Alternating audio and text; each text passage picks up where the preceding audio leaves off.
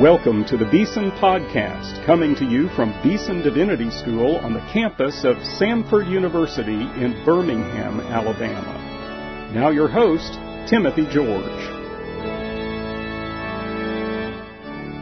Each year, Beeson Divinity School sponsors a special award, the John Pollock Award for Christian Biography. Uh, which honors um, Mr. John Pollock, a wonderful biographer in Great Britain, and, and we choose a volume of biography, Christian biography, that reflects a person who's had a real impact on the life of uh, Christianity. And this year's winner is Francis Schaeffer and the Shaping of Evangelical America by Dr. Barry Hankins. And Barry is with me here today at Beeson, and we're talking about his book. And welcome to Beeson Divinity School. Thank you. It's good to be here. Tell me a little bit about uh, what led you to write about Francis Schaeffer and who in the world was Francis Schaeffer? Well, um, when historians talk about events, we we often uh, talk about immediate causes and real causes. And I have an immediate cause for writing this book and a real cause. Uh, the real cause is that, like a lot of people um, who have become Christian scholars, I read Schaeffer as a young person when I was in my early 20s, and uh, probably more than anyone else that I read, uh, reading Schaeffer's books made me take seriously the world of ideas and to think about how uh, being a Christian might intersect with intellectual life. And so it was a real shaping experience. And this story I've heard many, many times from other people who had a very similar experience reading Schaeffer turned them on to, again, the world of ideas. And so it was a real shaping influence uh, on my life. And so to, to write a biography of that was in some ways uh, natural and something I would wanted to, to do. But there was an immediate cause also, and that is uh, about five years ago, a friend of mine, Darryl Hart, was editing a biographical series for a different publisher and actually sent me an email and asked me if I wanted to write the volume on Francis Schaeffer. And uh, I jumped at the opportunity and um, and began to write the book. And uh, as it turned out, the book that I wrote, uh, the, the publisher Darryl worked with didn't didn't like it. Actually, I, they thought I was.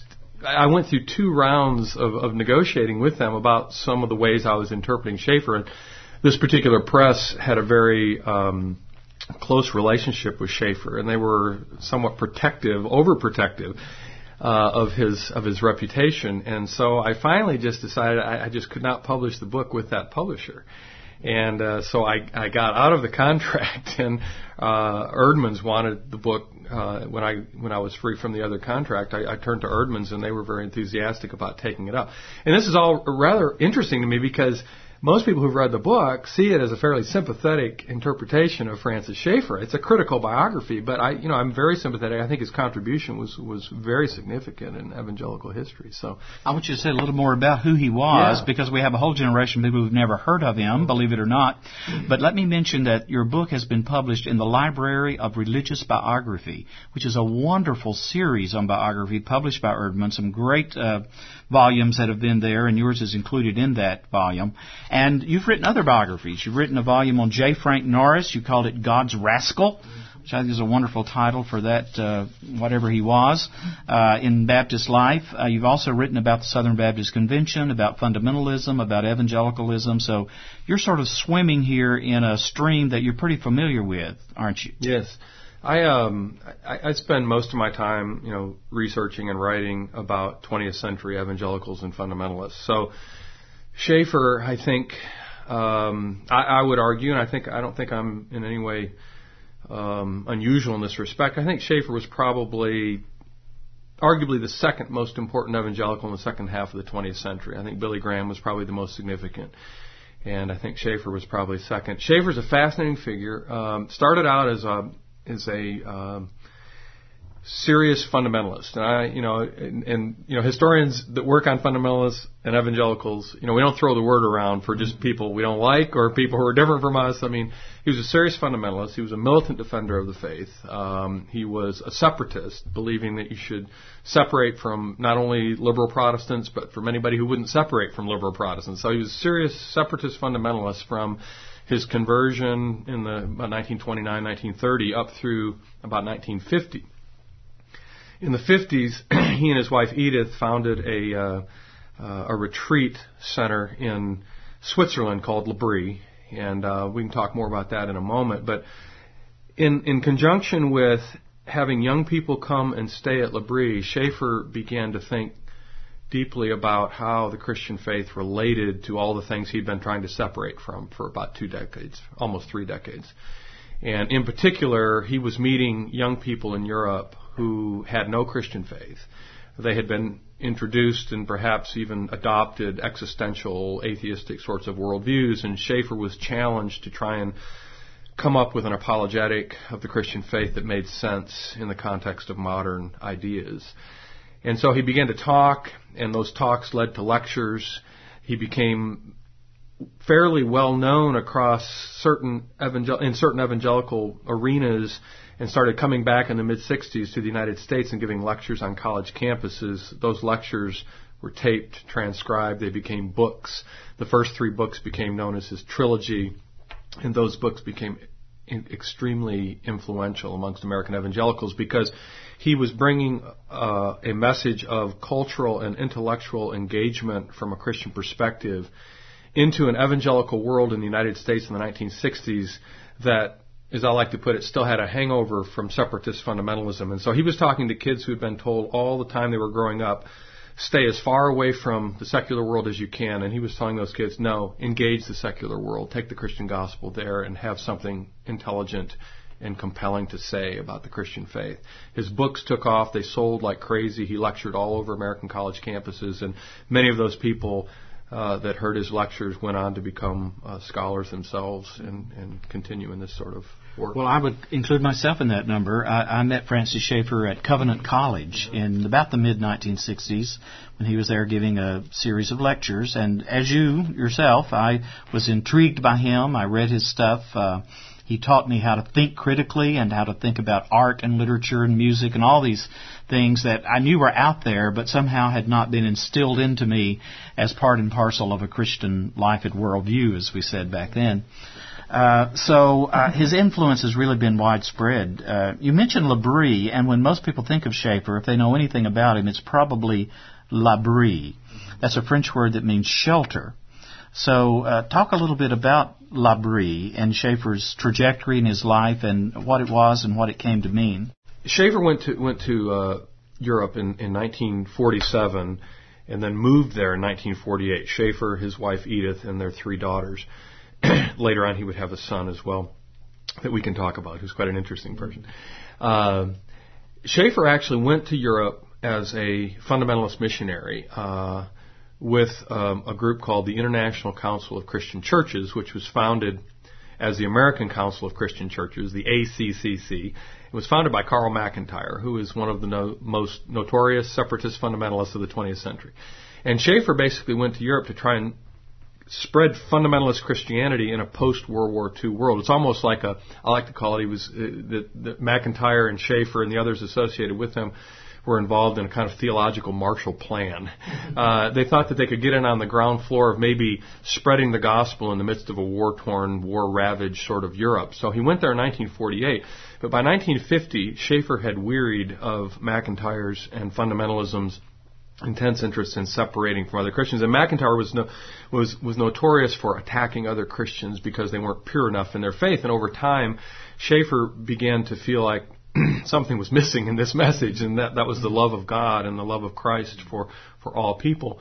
And at about that same time that he was going through this split with McIntire, uh, Schaeffer and his wife Edith began to invite English schoolgirls into their home. And uh, these were uh, boarding school girls from wealthy uh, English families that went to Switzerland in the winter uh, to study and ski. And they often would do all their coursework in the morning and ski all afternoon. And somehow they met up with the Schaeffers, and the Schaeffers started uh, inviting them over to their house. And this is when Schaeffer was was struck by the fact that whereas in America he could pretty much assume that anyone he would talk to would have a kind of basic knowledge of the Christian faith, and so it was an attempt to turn people away from their sinful ways and turn them toward Christ before he could ever get to that point with these English schoolgirls, he had to basically explain, you know, what the gospel was and and uh, who Christ was and where this fit in with these sorts of things. And so, Edith especially, and she's tremendously influential in this whole story. Edith began to to dream of of a place where young people could come and stay. And uh, I think Edith had a gift for the ancient practice of Christian hospitality, and uh, and Schaeffer had a gift for arguing with people. And so in, in 1955, Edith was able to arrange for the Schaeffer family to purchase a chalet in the in the town of Huémoz, Switzerland, and um, in the Swiss Alps. And they opened the chalet as L'Abri, and just kind of did minimal sort. Uh, really, the, their philosophy was to not really do advertising, but just have the word of mouth spread uh, uh, that the fact that this this place had opened, and their daughters by this time were were entering college age, and so their daughters knew people would bring bring uh, friends home from college, and and the word began to get around first in Europe and then in America a few years later that there was this place in the Swiss Alps where young people could go and stay for a couple dollars a week and uh, and talk about big ideas and about life. And uh, from that point on, L'Abri just took off until by the early 60s, American students were starting to make treks to L'Abri. Uh, uh, one of those who would come in the later 60s uh, and became uh, well known in his own right as a scholar, Os Guinness, said that over time L'Abri became one of the European stations of the cross. It was almost like a pilgrimage site for young evangelical Christians. Yeah, go and get some good cheese fondue and talk about philosophy and Zen Buddhism and whatever else, and you can see how it met, it met the moment in, in some ways. Uh, I, want to talk a little bit about the spirituality of L'Abri. I'm interested in the fact that the Schaeffers, as you say, uh, didn't really do fundraising. They kind of depended on the Lord to send them the money to keep the operation going. And especially Edith seems to have had, but maybe Francis too, this, this sort of, uh, belief in God answering prayer about the most intimate details of life and say a little bit about the, the, that ethos that seemed to have prevailed at L'Abri and meant a lot to the people who went there, I guess. Well, the first thing to say about it is it comes largely from Edith. Uh, um, uh, Edith grew up uh, in a uh, a missionary family that had spent time in the China Inland Mission, and the China Inland Mission, you know, traces its history back and uh, to to a, a, a, spiritual movement that that very much emphasized uh, just petitioning God for all of one's needs. And so she she grew up with this Christian ethos, and um, and began to kind of not institutionalize it, but began to incorporate it into the L'Abri mentality, so that, uh, as you said, when they when they needed funds, when they needed uh, supplies, uh, when they needed people to come to L'Abri, that's the first thing. They didn't know if anyone would come. Uh, Edith would pray about it and believe that, that God would, would supply all of those um, all of those needs. And I, I think Francis was was always kind of being pulled along by Edith in this in this respect because uh, he was a much more uh, kind of intellectually oriented sort of person, whereas Edith was much more oriented toward a deep spirituality. It's not to say that Francis wasn't deeply spiritual; he was, but but uh, she she was much more that way than he was. Yeah, and on Sunday mornings you talk about they're having worship in their little uh, chalet, and mm-hmm. Just sometimes the family or the guests who were there would come, and Francis would preach, and they kind of carried on a little church life. Yeah. At first, yeah, church life was very important, and that was very important for both of them. And at first, they would have services in L'Abri itself. Eventually, they built a chapel there and um, a, a typical weekend at L'Abri would be something like on a Saturday evening, everyone would gather in the uh, commons room of the of the chalet of the main chalet, and Schaeffer would sit on a on a chair that was kind of carved out of an old barrel, and so he would be somewhat elevated, and most of the young people would sit either on the floor or the furniture around the edge of the room, and and it was just kind of a free flowing conversation. Schaeffer would ask if anyone had a question, and if no one did, he would prod them along until somebody asked a question, and someone would ask a 30 second question, and Schaeffer would follow with a 30 minute answer, and he would go on, and basically he was, you know, uh, developing. At the same time, he was spreading a certain way he had, a certain method he had for apologetics. He was also developing at the same time, and and so that would go on until midnight or one o'clock in the morning, and then they would they would break up, and Schaeffer would routinely then retreat to his bedroom and finish his sermon, and the next morning they would everyone would go to the chapel over time after they had built the chapel. And in the chapel, they have a serious worship service uh, following a kind of uh, Reformed Presbyterian model, but with Bach chorale. And some of the people that came to visit L'Abri were, in fact, accomplished uh, uh, artists, musicians. There was one in particular who was a, an opera singer very accomplished professional opera singer who was converted and started coming to L'Abri. And so she would bring a couple of her friends and they would do some Bach chorale and it, you know, it could be quite, quite moving, uh, in that respect. And then Schaeffer would preach. And interestingly, uh, over time he adopted the Swiss dress of, of the, uh, lederhosen and the, um, and the uh, knee breeches or the knickers, I guess they call them. And, uh, but on Sunday mornings he would, you know, he would change into a, a suit and, yeah. and, and preach or, or, or When I met him, he was wearing the Swiss garb, and that's yes. one of the things I most remember about him. Um, not so much what he said, but at that moment, how he looked. Yeah. It was it was all part of the package, uh, and and that experience that you mentioned. Uh, was was impressive to many many people. The very first thing to look at that he was so unusual to, especially when he started coming back to America and giving lectures in 1964 and 1965.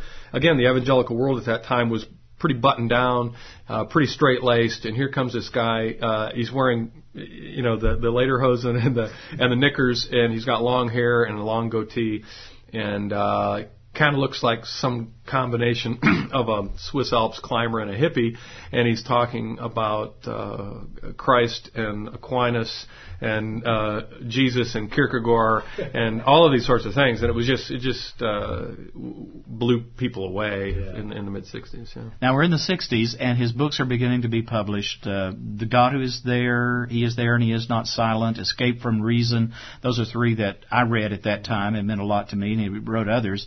If you could say uh, in just a brief way, what was he about as a philosopher, theologian, apologist? What what was he trying to say in those books, and, and why did it connect to people seemingly in such a deep way? Yeah. It's, it's Schaeffer is interesting in that uh, he's he's one because he was not a trained you know scholar. He didn't know deeply a lot of the intellectual figures he talked about.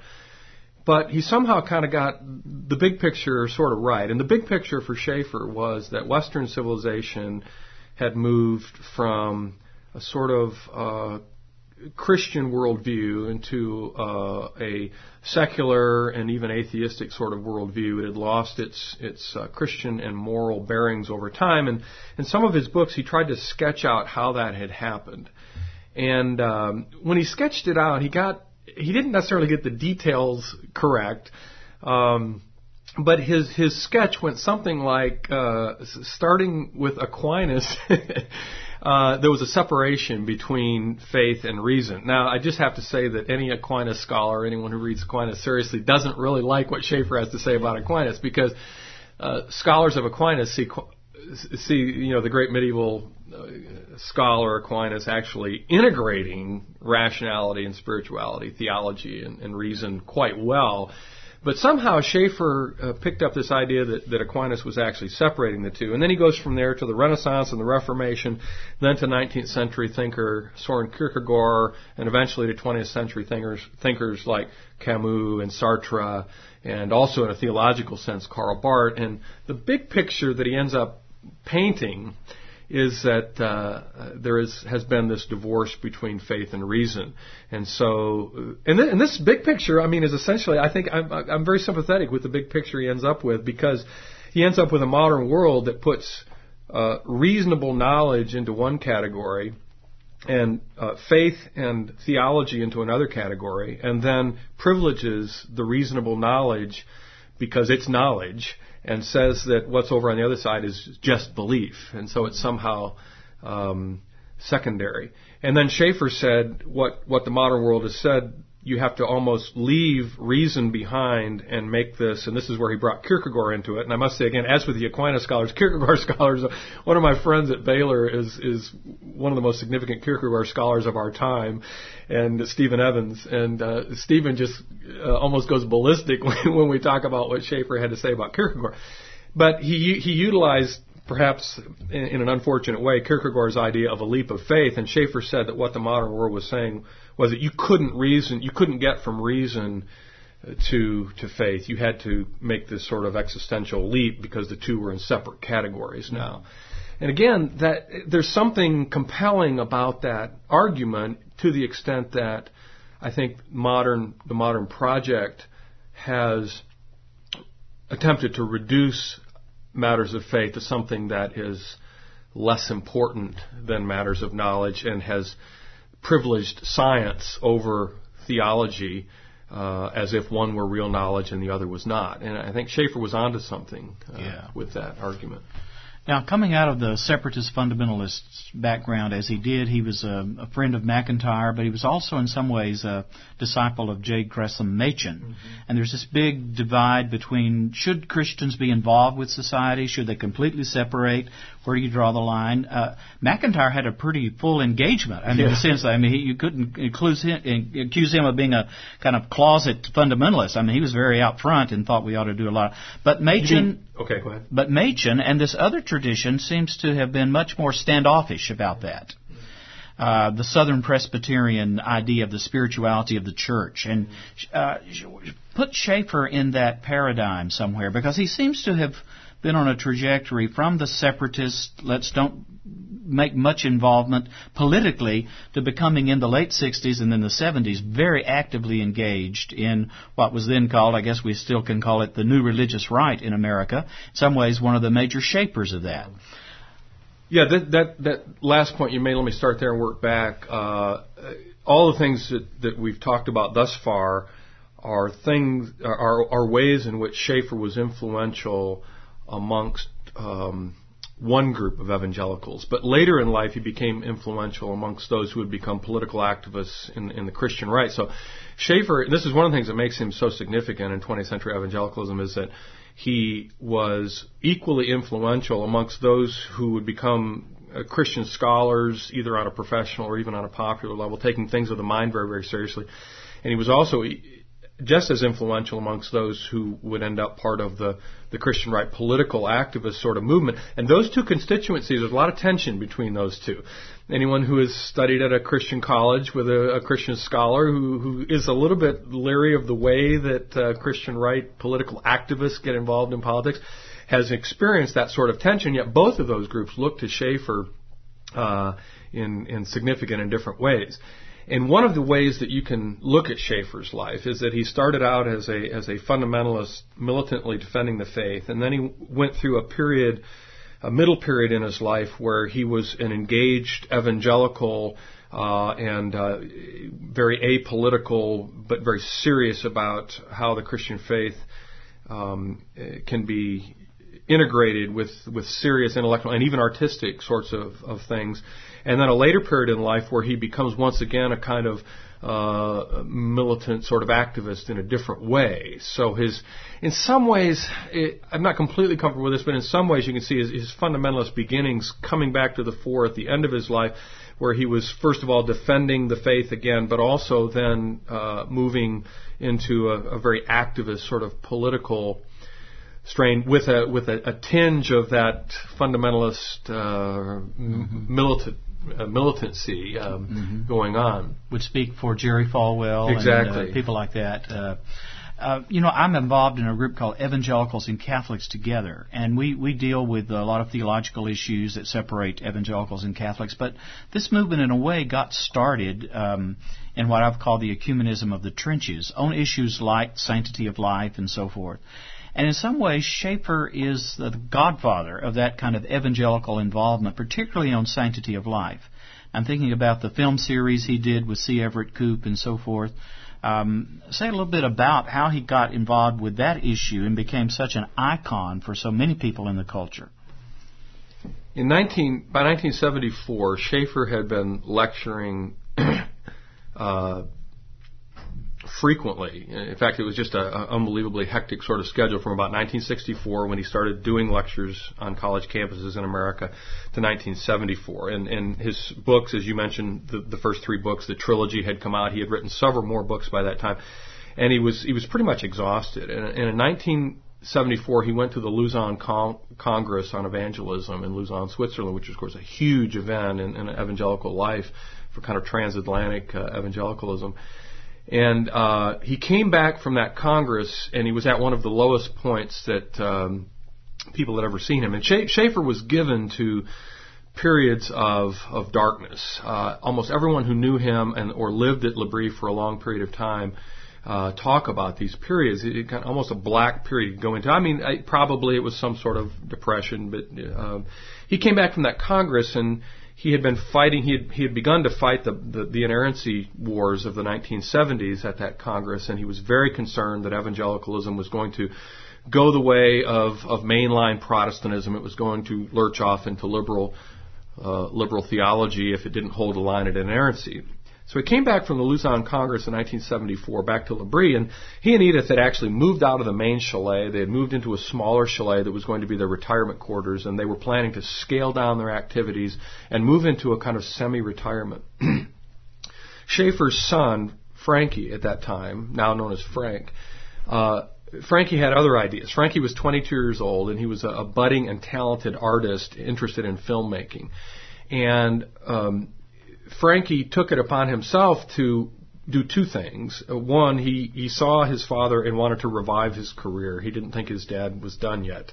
And he tells this story himself now. I got this story from other people, and then it was reinforced in his own autobiography, which just came out last year. he basically decided that he was going to take control of his father's career, and he got this idea for the first film, How Should We Then Live? and got Schaeffer interested in that and began to to Frankie began to um, impress upon his father the need for getting involved politically in what later on we would come to call the, the culture wars. And uh, Frankie was very interested in the issue of of abortion and began to get his father into it. Now, what we have to remember is that in 1974, there weren't very many evangelical Protestants who were engaged in the issue of abortion. Yeah, in fact, many evangelicals thought this was a Catholic issue. We exactly. don't need to get involved in it. And of course, Roe v. Wade was 73. And the Southern Baptist Convention actually passed a resolution more or less affirming Roe v. Wade uh, with some very minor qualifications. Mm. And it's sort of hard to think today the SBC would be pro-choice or pro-abortion, whatever we say.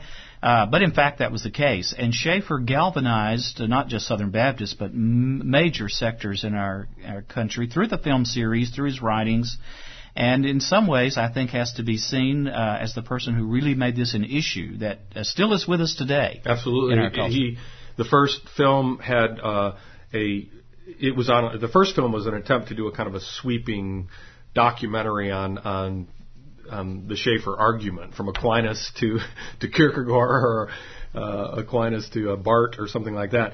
Uh, but it also it, part of that uh, what was the whole uh, Roe v. Wade uh, issue and the issue of abortion. The second film was was on abortion, whatever happened to the human race. This is one he did with C. Everett Koop, and and that when that film came out in the late 70s, uh, it became a teaching tool that churches used, uh, fundamentalist and evangelical churches began to use, and that began to draw evangelicals into the uh, pro-life movement and began to galvanize evangelicals for political action. And you can talk to many conservative Southern Baptists, Independent Baptists, Northern Evangelical pastors who will talk about using that film in their churches and, and, and how it shaped them. So, so Schaeffer very much was, I would say, the leading figure in, in bringing evangelicals into the pro-life movement.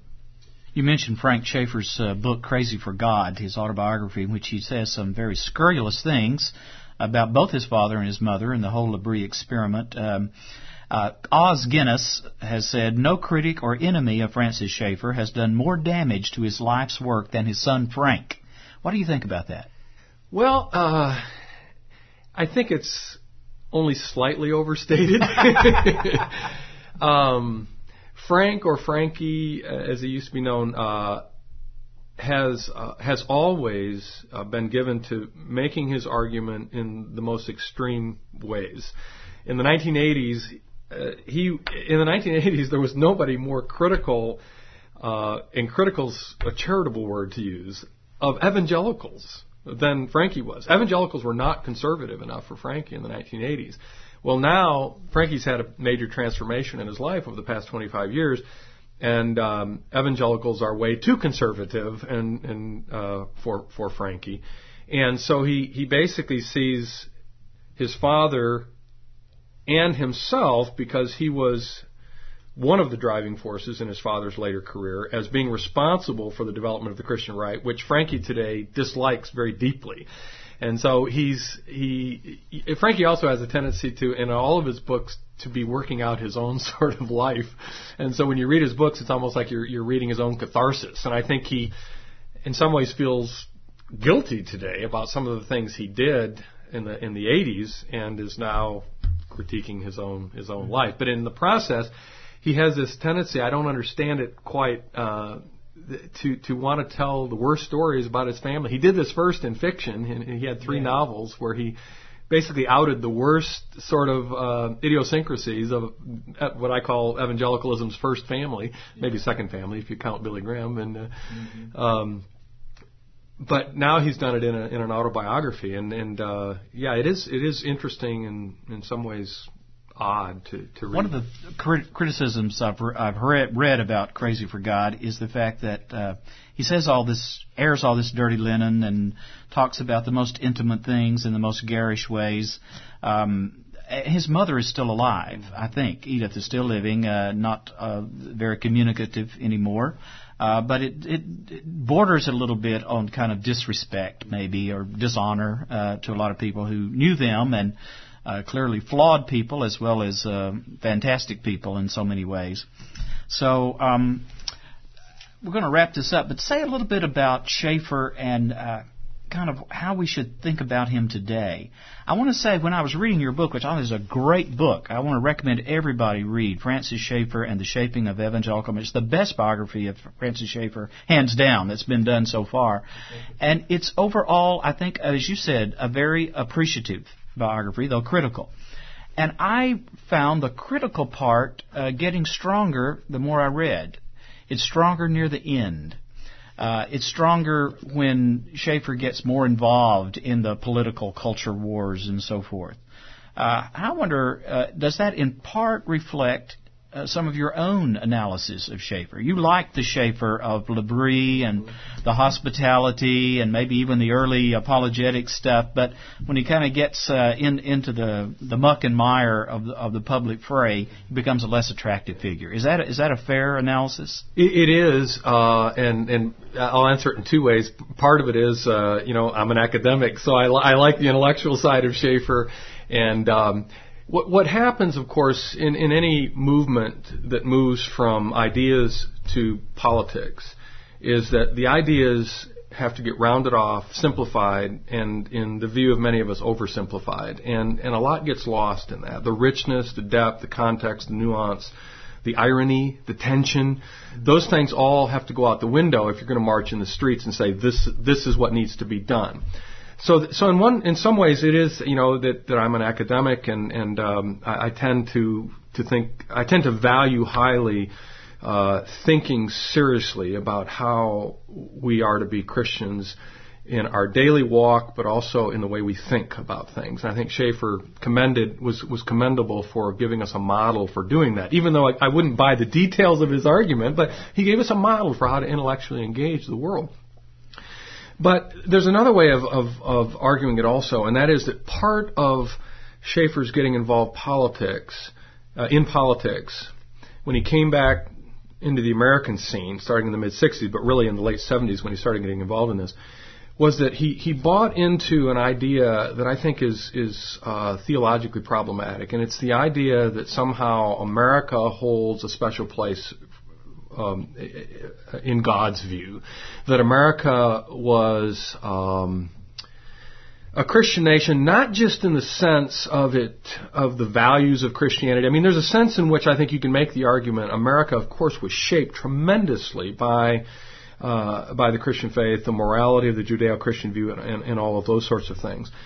But it's it's often a short step in public life from that to arguing a sort of Christian America view that I think blurs the distinction between a a faith and a theology that stands transcendent above all earthly nations and political ideologies and so forth. And I think Schaeffer didn't do that as as egregiously as some who would come later, but he was he came close to that in some of his later books.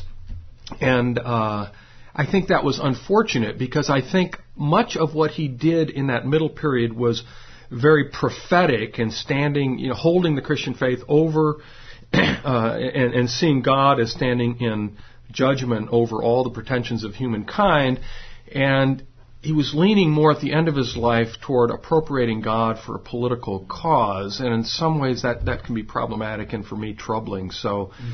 Um, and he does this in his book, um, um, Christian Manifesto, especially, and uh, the argument there uh, of America being founded on a Christian base, I think, is uh, a little is quite oversimplified. I think he tended to view the Christian founding fathers in ways that um, perhaps are uh, difficult and and and, and problematic. Mm-hmm. One of his later books, which seems to pull in another direction, was called uh, "The Mark of the Christian." It's one of my favorite Schaeffer books. Um, and it's really about uh, you know the love commandment of Jesus, and he quotes John 13 verse 36, uh, where Jesus says that uh, by this shall all men know that you are my disciples if you love one another. And it, it's kind of a confessional book. He's looking back over his life, some of the many battles and scars that uh, he knows, and there's a, a feeling of regretfulness about that, of uh, almost confession and repentance for it uh, and calling on a younger generation of evangelicals to be careful not only what they believe and what they say and how they act, uh, but also how they are perceived.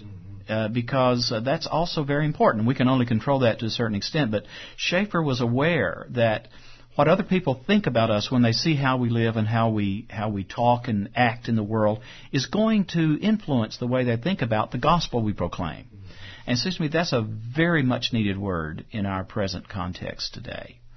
I wonder if you have any thoughts about that. Well, yeah, it, it, for for Schaeffer, the final apologetic for the Christian faith was love, and again, Edith figures central in, in this. Uh, Schaeffer loved to tell stories about young people who came to L'Abri and and uh, after uh, hearing his arguments for the Christian faith became Christians. And when he told these stories, it sounded like uh, they had kind of been argued into the kingdom of God. But when you talk to some of these people, some of them will tell that story, but others will say, I was just blown away by the love. I'd never seen people accept people where they are like the Schaeffers did. And so it was a combination of a, a, a compelling, reasonable argument for the Christian faith, but set in a context of Christian hospitality and the, and the love of Christ extended to people wherever they may be at that time. Uh, one of um, those who was converted at L'Abri, who is now a fine theologian in his own right, uh, likes to say that L'Abri became, in the words of sociologist Peter Berger, a structure of plausibility for the Christian faith. And the plausibility factor was that the, the love and hospitality of L'Abri made the argument attractive. And I think sometimes sometimes, not always, but sometimes Schaeffer actually minimized and, and didn't even recognize the extent to which the hospitality was working in conjunction with his argument and with his uh, his kind of spoken logical sort of apologetic to actually bring people in. But in Mark of a Christian, that's the point he was making that in the final analysis. Uh, and I think he was hearkening back to his days as an early fundamentalist when the fundamentalist movement he was part of, Carl McIntire and others, did not show much Christian love, even for other Christian brothers and sisters. And so I think he was saying uh, that the final apologetic is love, and as Christians, whatever we say and whatever we argue, we we better have the mark of a Christian uh, in our lives. Well, John 1:14 is my favorite verse in the Bible. And the Word was made flesh and dwelt among us, and we beheld His glory, the glory as of the only begotten of the Father, full of grace and truth. And those are the twin virtues, I think, of the Christian life that we want to seek to model ourselves. I've been talking with uh, Dr. Barry Hankins, professor of history at Baylor University, who's written a fascinating biography, Francis Schaeffer and the Shaping of Evangelical America. Thanks, Barry, for being with us here at Beeson today. It's been good to be here. Thank you. You've been listening to the Beeson Podcast with host Timothy George. You can subscribe to the Beeson Podcast at our website, beesondivinity.com. Beeson Divinity School is an interdenominational evangelical divinity school training men and women in the service of Jesus Christ. We pray that this podcast will aid and encourage your work, and we hope you will listen to each upcoming edition of the Beeson Podcast.